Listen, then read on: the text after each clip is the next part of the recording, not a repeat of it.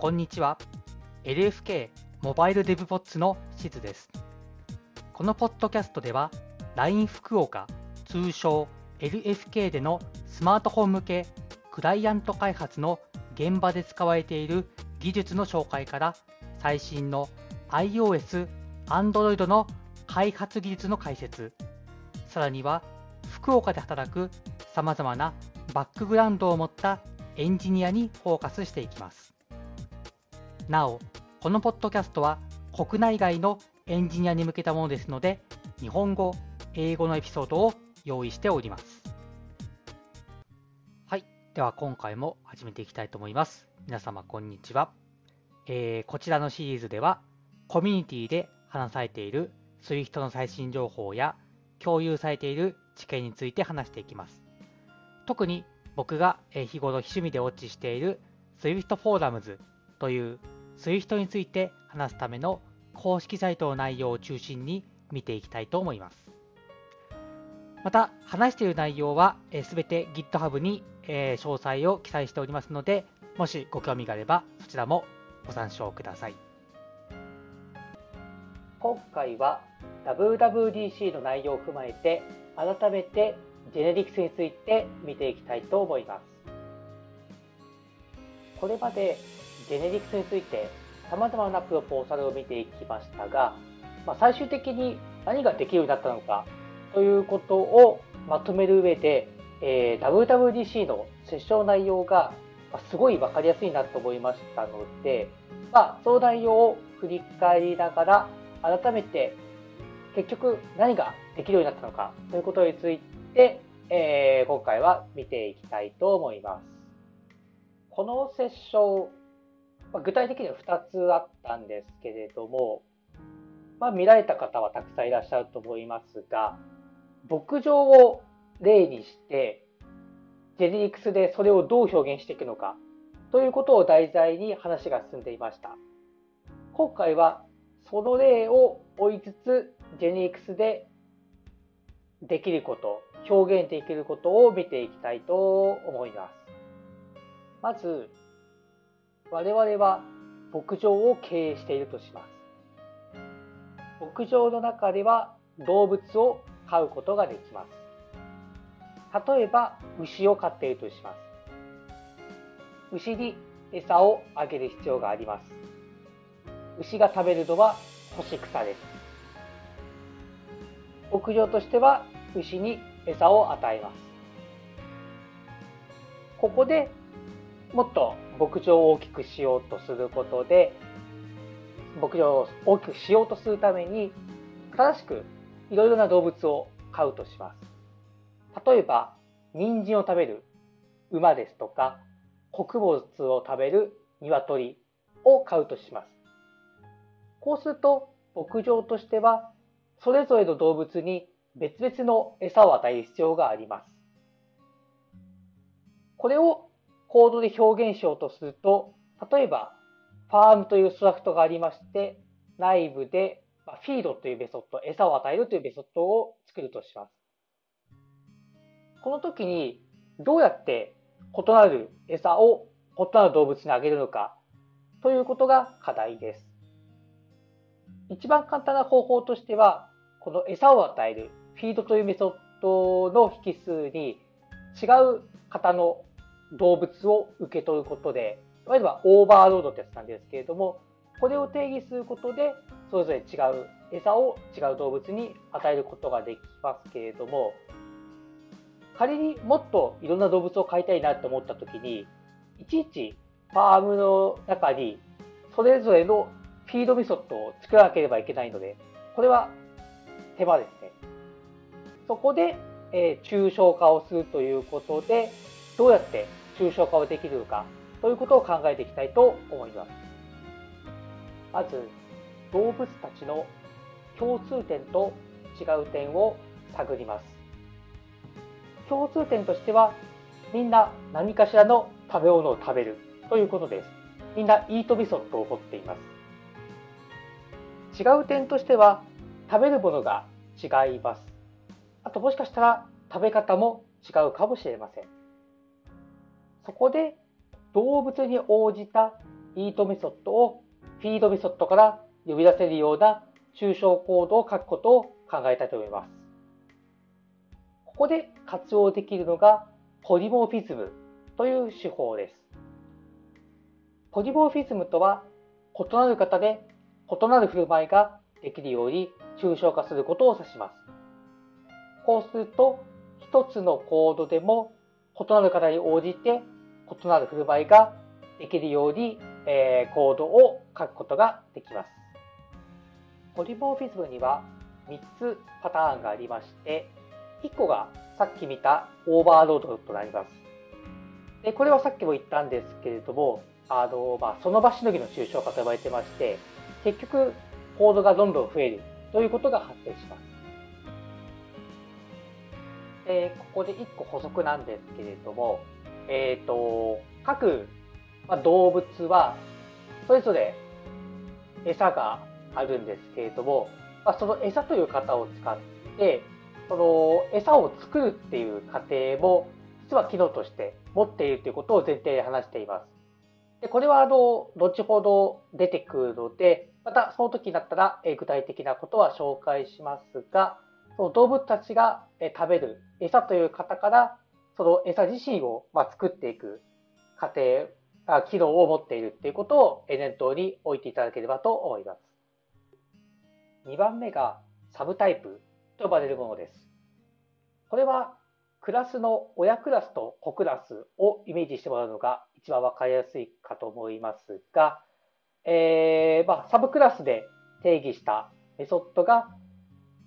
実行時に呼び出されることで挙動を変えることができるといったものです。最後3番目がパラメータ化と呼ばれるもので、これがジェネリクスにあたるんですけれども、型とかメソッド名の横に山括弧で適当な名前をつけて、で定義をするとそこに具体的な型を当てはめて、それがメソッドの中とかいわゆるクラスとかストラクトの中でパラメータとして使うことができるといったものがあります。こうすることでいろいろな型を当てはめて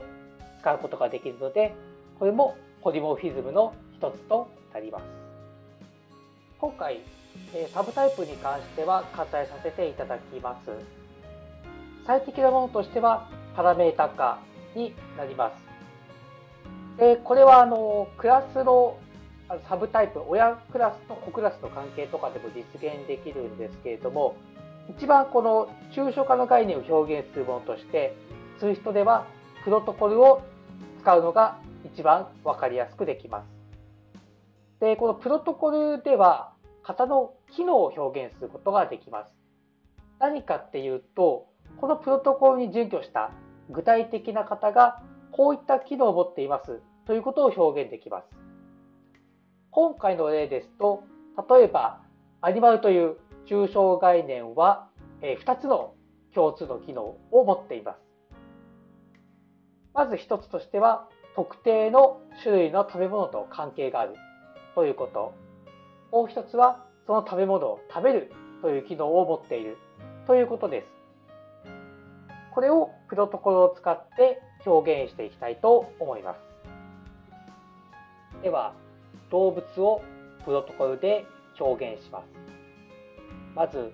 アニマルというプロトコルを定義します。特定の種類の食べ物と関係があるという機能を表現するには、アソシエイティッドタイプを使います。これは、名前は何でもいいんですけれども、例えば餌という意味のあるフィードっていう単語を使ってアソシエイティッドタイプを宣言します。こうすると、具体的な動物、アニマルに準拠する型は特定のフィードという食べ物と関係があるということが表現できます。で、このフィードをiTメソッドは引数の型として受け取るということで、具体的な動物がこの特定の食べ物を食べるというような関係を、構築することができます。では、このアニマルプロトコルを使ってみます。さっき出てきたファームというストラクトは動物に餌を与えるというフィードメソッドを持っています。このフィードメソッドに型パラメータを与えます。例えば、フィードメソッドの名前の横に山括弧で A という型パラメータを与えたとすると、引数にはこの A という型を、使うことができます。で、A はアニマルに準拠するという制約を加えます。今定義した型パラメータ A の横にコロンをつけてアニマルと書くと、その制約をつけることができます。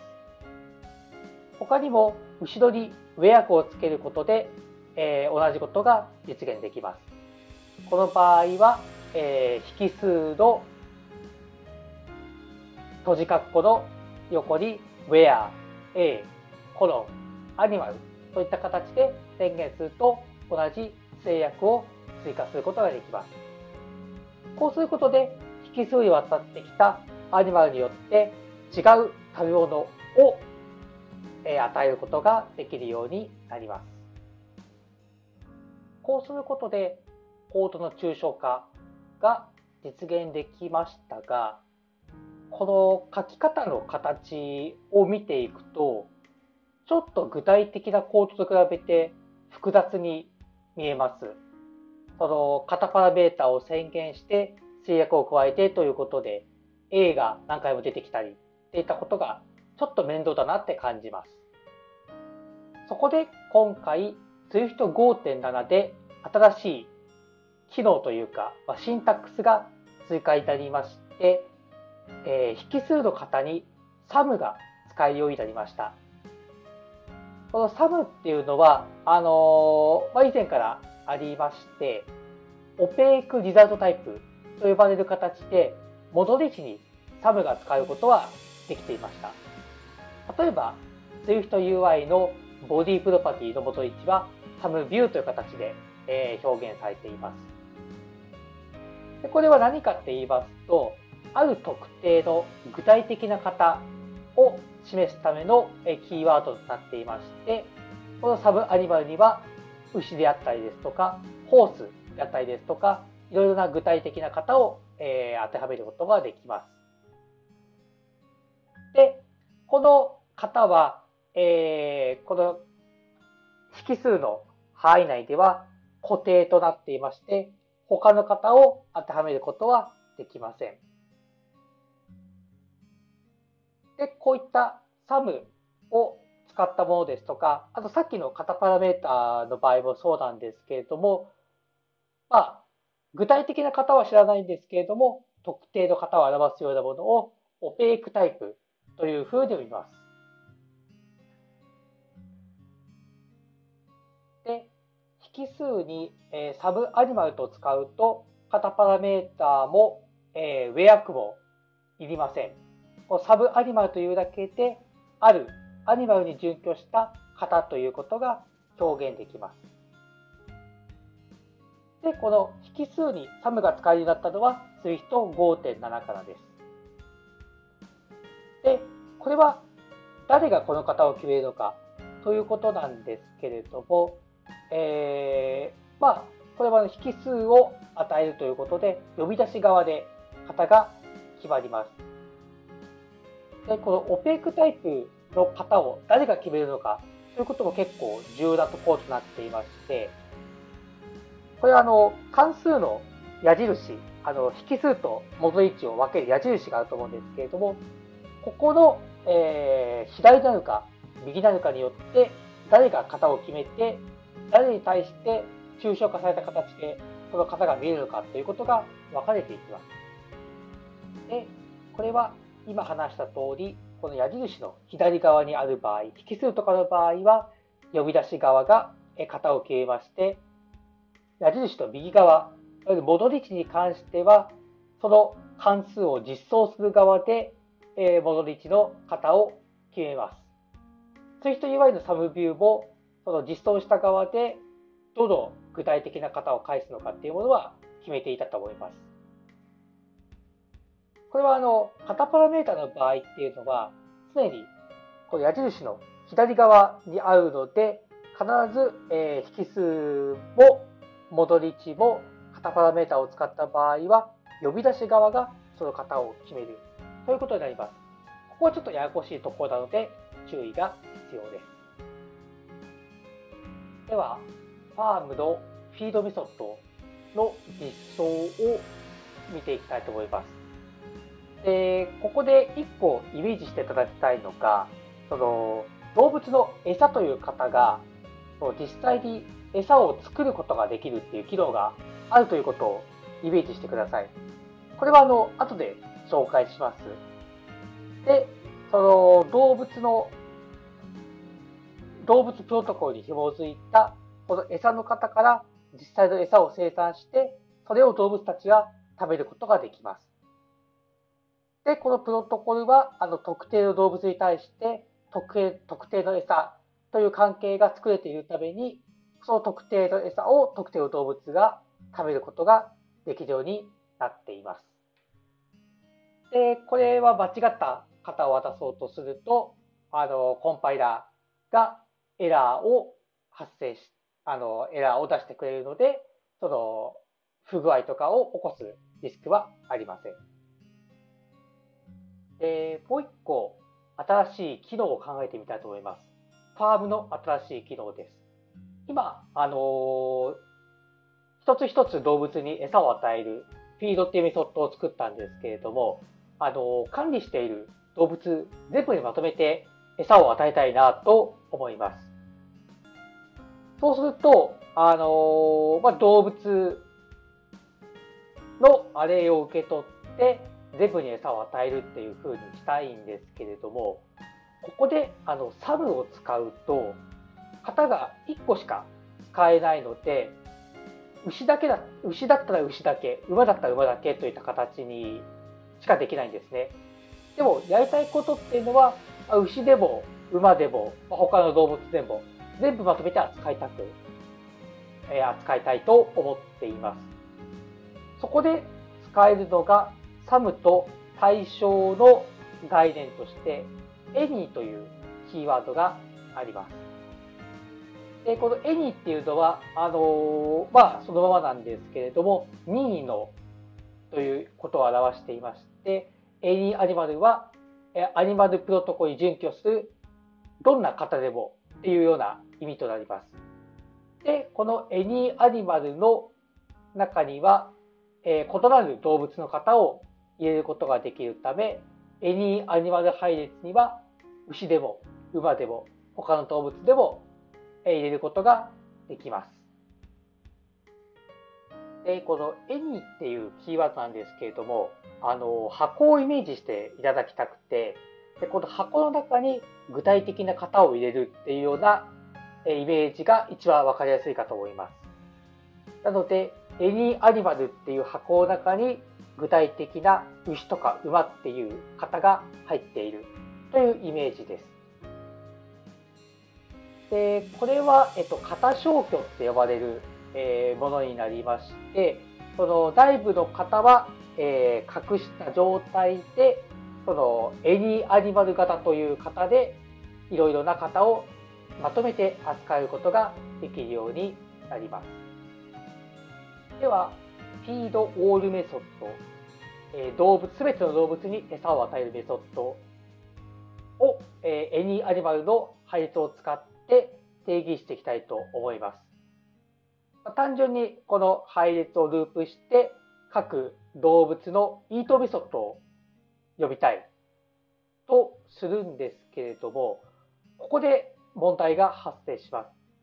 というのも、今any アニマル型消去したというふうに言いましたが、そのせいでこのアニマルに紐づく特定の餌という情報も消えているんですね。なので、この何の餌を与えるかっていう型が特定できないので、そのまま呼ぶことができません。そこで今回 Swift 5.7 の新しい機能を活用することができます。これは何かって言いますと、この any アニマルを、サブアニマルを引数に取る、さっきのフィードメソッドの引数に入れることで、コンパイラがさっきの AnyAnimal っていう箱を開けてくれて、中の具体的な型を取ってくれるんですね。で、そうすると中の具体的な型はその特定の餌というのが分かるので、その餌を育てて、で、特定の動物に餌を与えることができるようになります。で、この変換はコンパイラが自動にやってくれるため、ほとんど意識することはありません。ただ、このAnyを使って型が分からなくなったときに、サムを引数に取る、別のメソッドの引数に入れるというテクニックは知っておく必要があります。ここまでサムとAnyの違いを見ていきましたが、サムに関してはその内部の型は固定となりまして、で、型同士の関係も保証することができますけれども、その型が決まった場合は1個の型しか扱うことができません。一方で Any は異なる型を一緒にまとめて使うことができますけれども、その具体的な型の型同士の関係とかは型消去によって消えてしまっているという2つの違いがあります。どっちを使えばいいのかということなんですけれども、基本的には SUM を使います。それでもこの Any って、箱の分、メモリーですとかパフォーマンスにちょっと影響があったりするので、基本的にはその SUM という型情報がしっかりとあるものを使っていくのがデフォルトであるというふうにセッションの中でも言っています。一旦ここまで見てきたことをまとめますと、まずは、牛という具体的な動物がいました。で、馬とか他の動物が出てきまして、そこでいろいろな重複が生まれたので、そこに共通の機能を見つけ出して、それをプロトコルで抽象化をしました。で、この抽象化を表現する中で、SUM とか Any を使うと、すごい簡潔に抽象化の概念を扱うことができるようになりました。で、基本的にはこの SUM をデフォルトにして使っていきましょうというような話をしていきました。はい。では、ここからはもう少し深い話をしていきたいと思います。新機能の紹介もあるんですけれども、より細かい調節ができるような形でいろいろな機能を使えるということで、深い話をするというふうに言いました。では、引き続き動物について見ていきたいと思います。動物たちは物を生み出すことができます。例えば牛だとミルクを生み出しますし、例えば鶏がいたとすると卵を生み出すことができます。で、この生み出すものを抽象概念としてフードというプロトコルを定義します。で、動物たちはそれぞれ特定のフードを生み出すことができるという関係を表すために、アニマルプロトコルにアソシエイティッドタイプとしてフードに準拠する、コモディティタイプというアソシエイティッドタイプを定義するとします。で、さらにそのものを生み出すメソッドとしてプロデュースメソッドを定義して、元リチにこのコモディティタイプを指定します。では、牧場としては全ての動物からフードをまとめて取り出したいとします。で、ファームでは全ての動物を管理しているので、エニーアニマルの配列を保持しているとします。で、例えばプロデュースコモディティーズというメソッドを使って全ての動物からこの生産物を取り出すことができるとします。これはシンプルにこのアニマルズ配列をマップして、それぞれのプロデュースメソッドを呼び出してフードを取得することができます。注目していただきたいのがこの戻り値なんですけれども、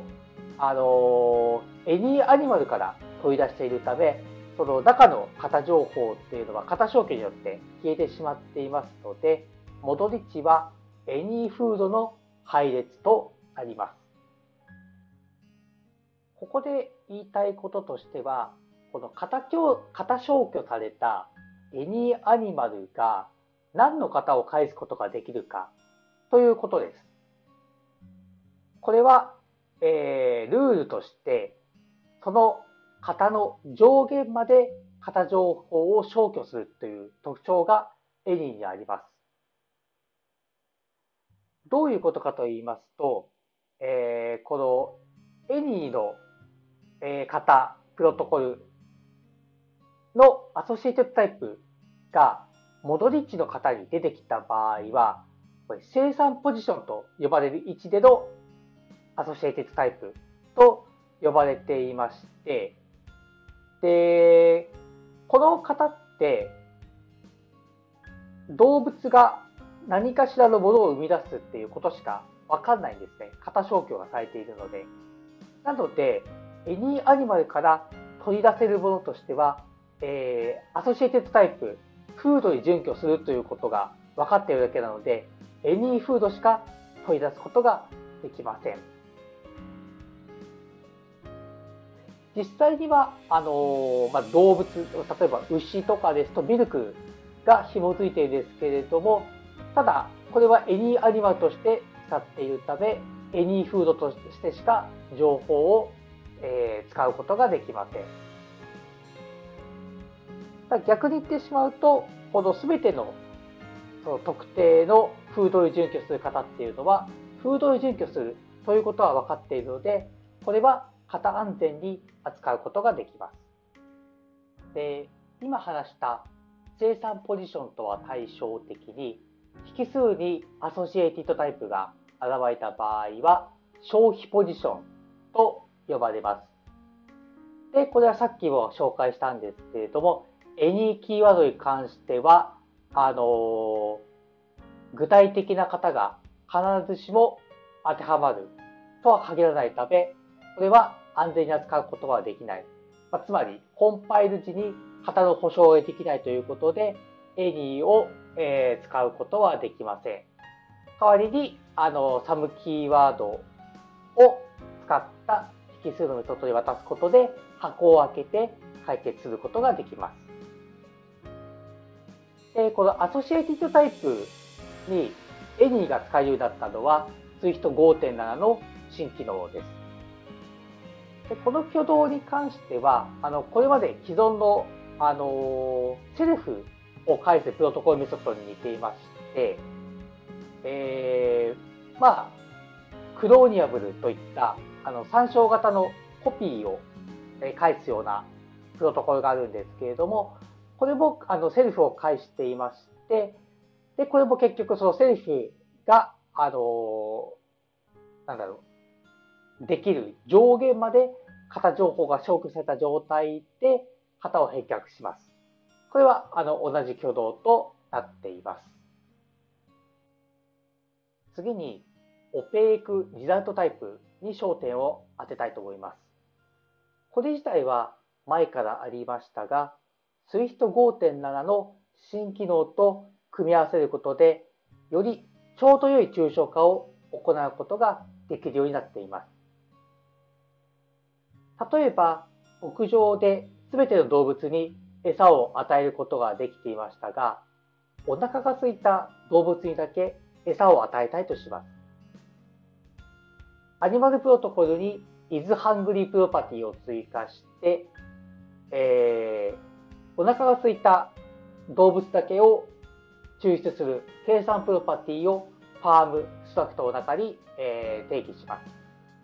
これは単純に保持している動物たちアニマルズの配列からフィルターして、取得することができます。もちろんエニーアニマルズの配列から取得するので、このハングリーアニマルズの方もエニーアニマルの配列になります。ただこの配列はこの全ての動物に餌を与えるというベソトの中でしか使わないとなっていまして、その大量にもし動物がいた場合はすごいメモリを消費してしまうため効率が良くありません。そこでレイジープロパティを使って、その計算を遅らせることでメモリの効率を良くしたいとします。ここで問題になってくるのが、レイジーを使うと、レイジーフィルターシーケンス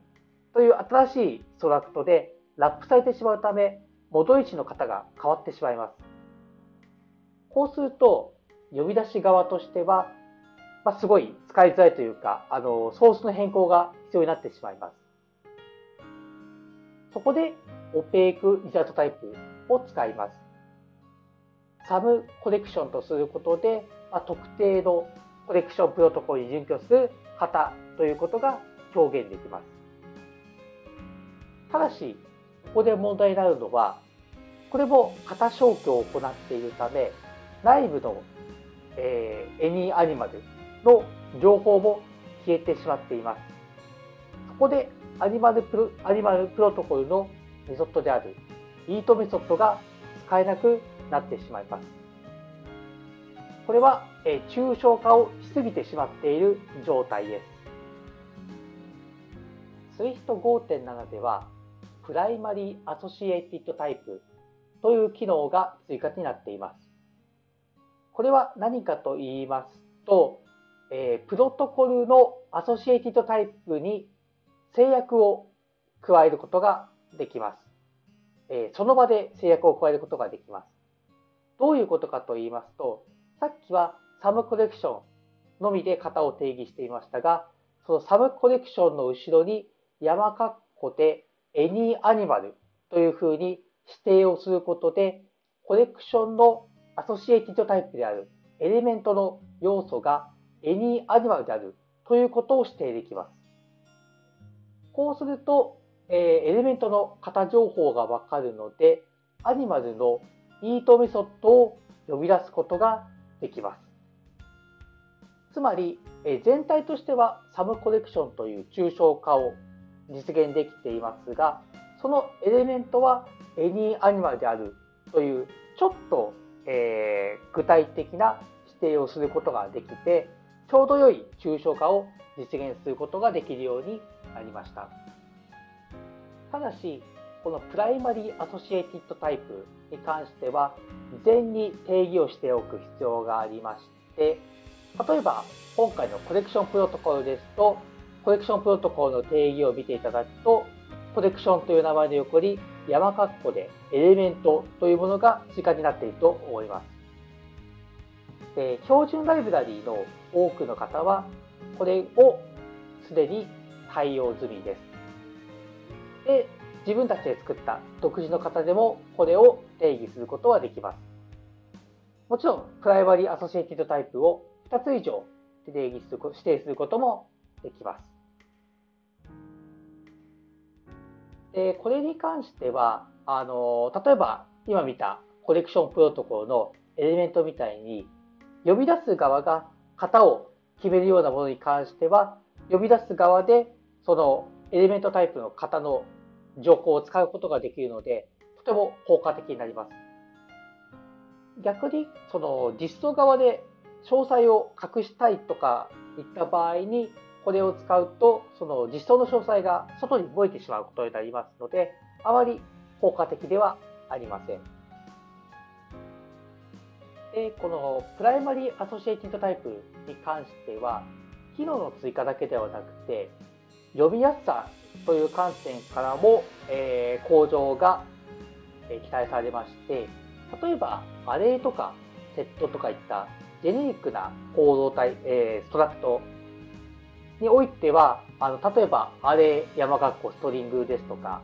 そういった形でもともと指定はできていたと思うんですね。これと同じような形でプロトコルにもその具体的な型を指定することができましたので、統一的な形で理解しやすくなっています。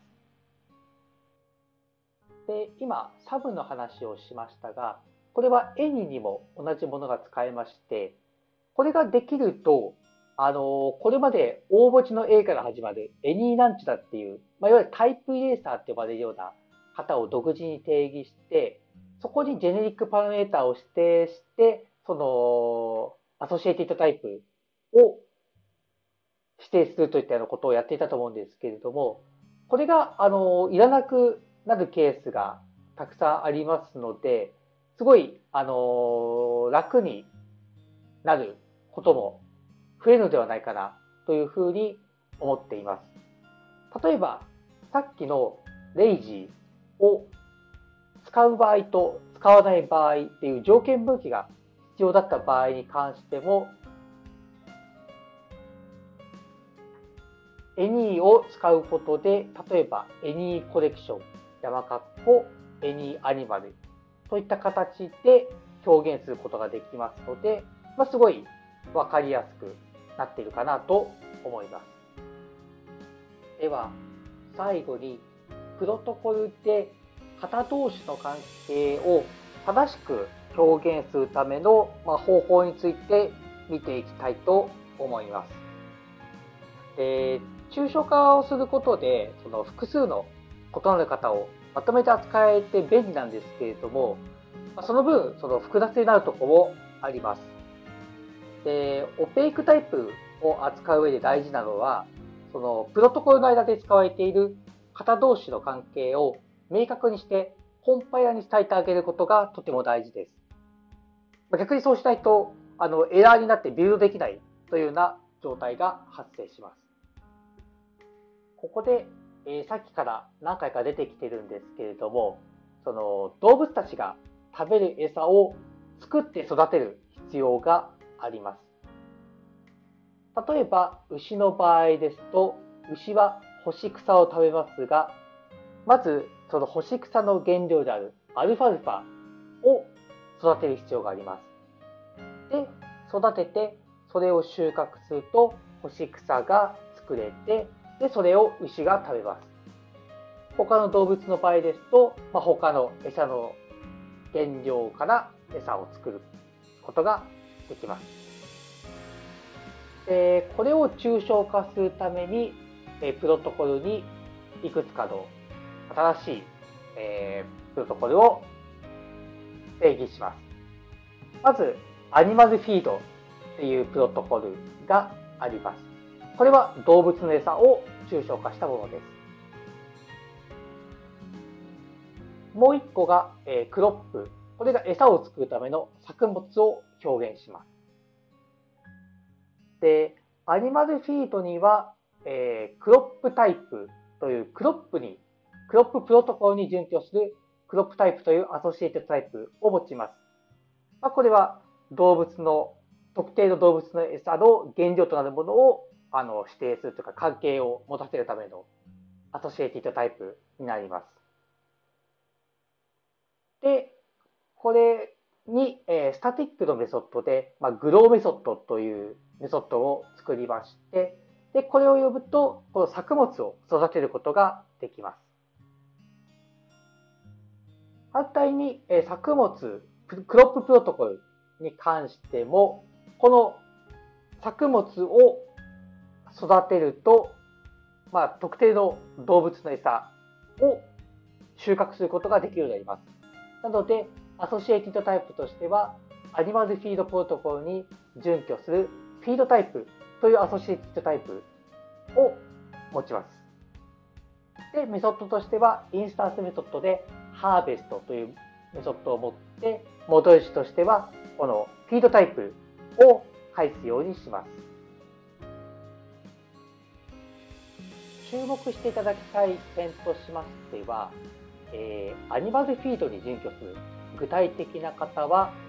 クロッププロトコルに準拠する、具体的な型と関係があるということ。逆にクロッププロトコルに準拠する具体的な型は、アニマルフィードに準拠する具体的な型と関係があるということです。で、それぞれの関係をたどってみたいと思います。まず、あるアニマルフィードに準拠する型があるとすると、その型は特定のクロップに準拠するクロップタイプと関係があります。で、その特定のクロップタイプはまた別の特定のアニマルフィードに準拠する型と関係があります。で、その特定のアニマルフィードに準拠する型はまた別の特定のクロップタイプと関係があります。こういった形で無限ループが発生して型が定まりません。これはクロップタイプから始めても全く同じことが発生します。次に型同士の関係が本当に保証されているかどうかというものを確認してみたいと思います。まず作物を育てる必要がありまして、例えばフィードアニマルメソッドでサムアニマルを引数として受け取った場合、このアニマルの値からこのアニマルプロトコルに関連するフィードタイプ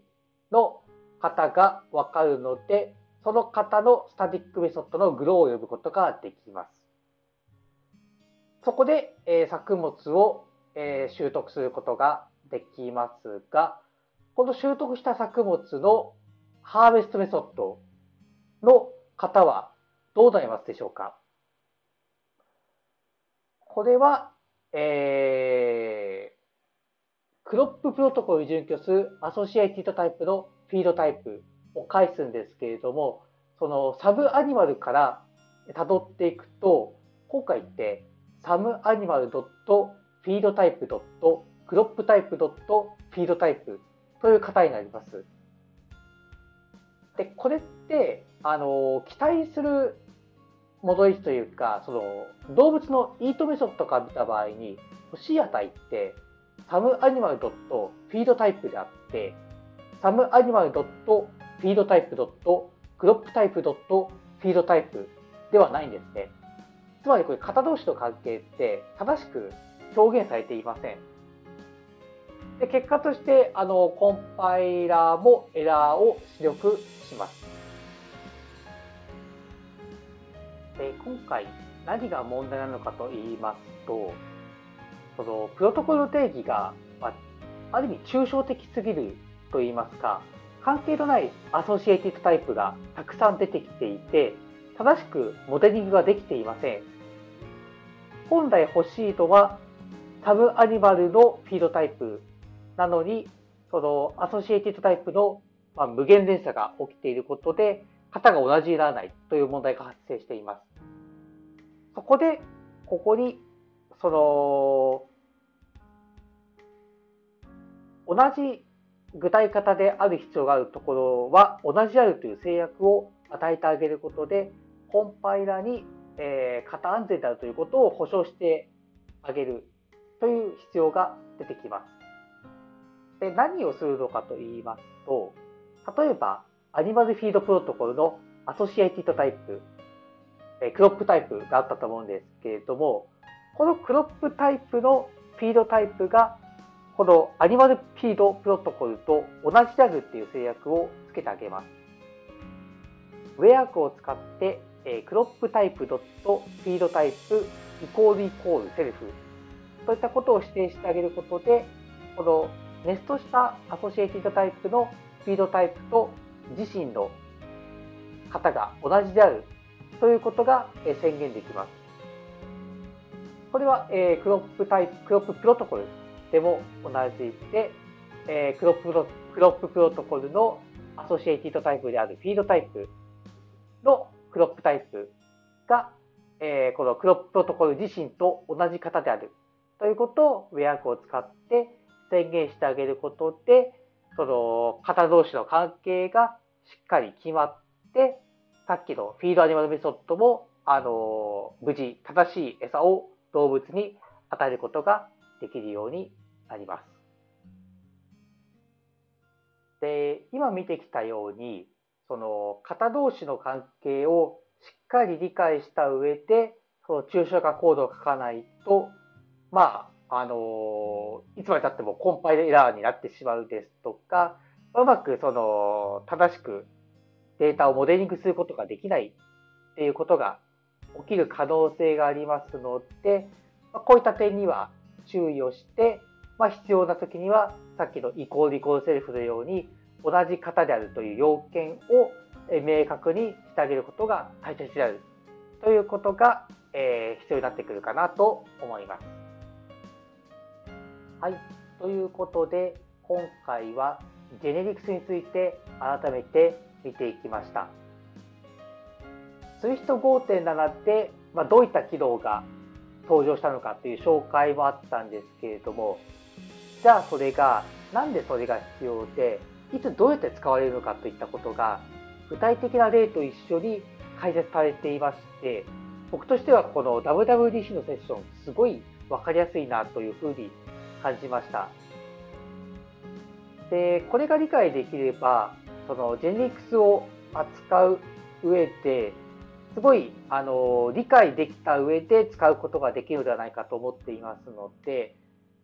何度も見返して理解をしていくことが大事なのかなと思いまして、今回その僕自身の理解を深めるためにもこのジェネリクスということを改めて取り扱わさせていただきました。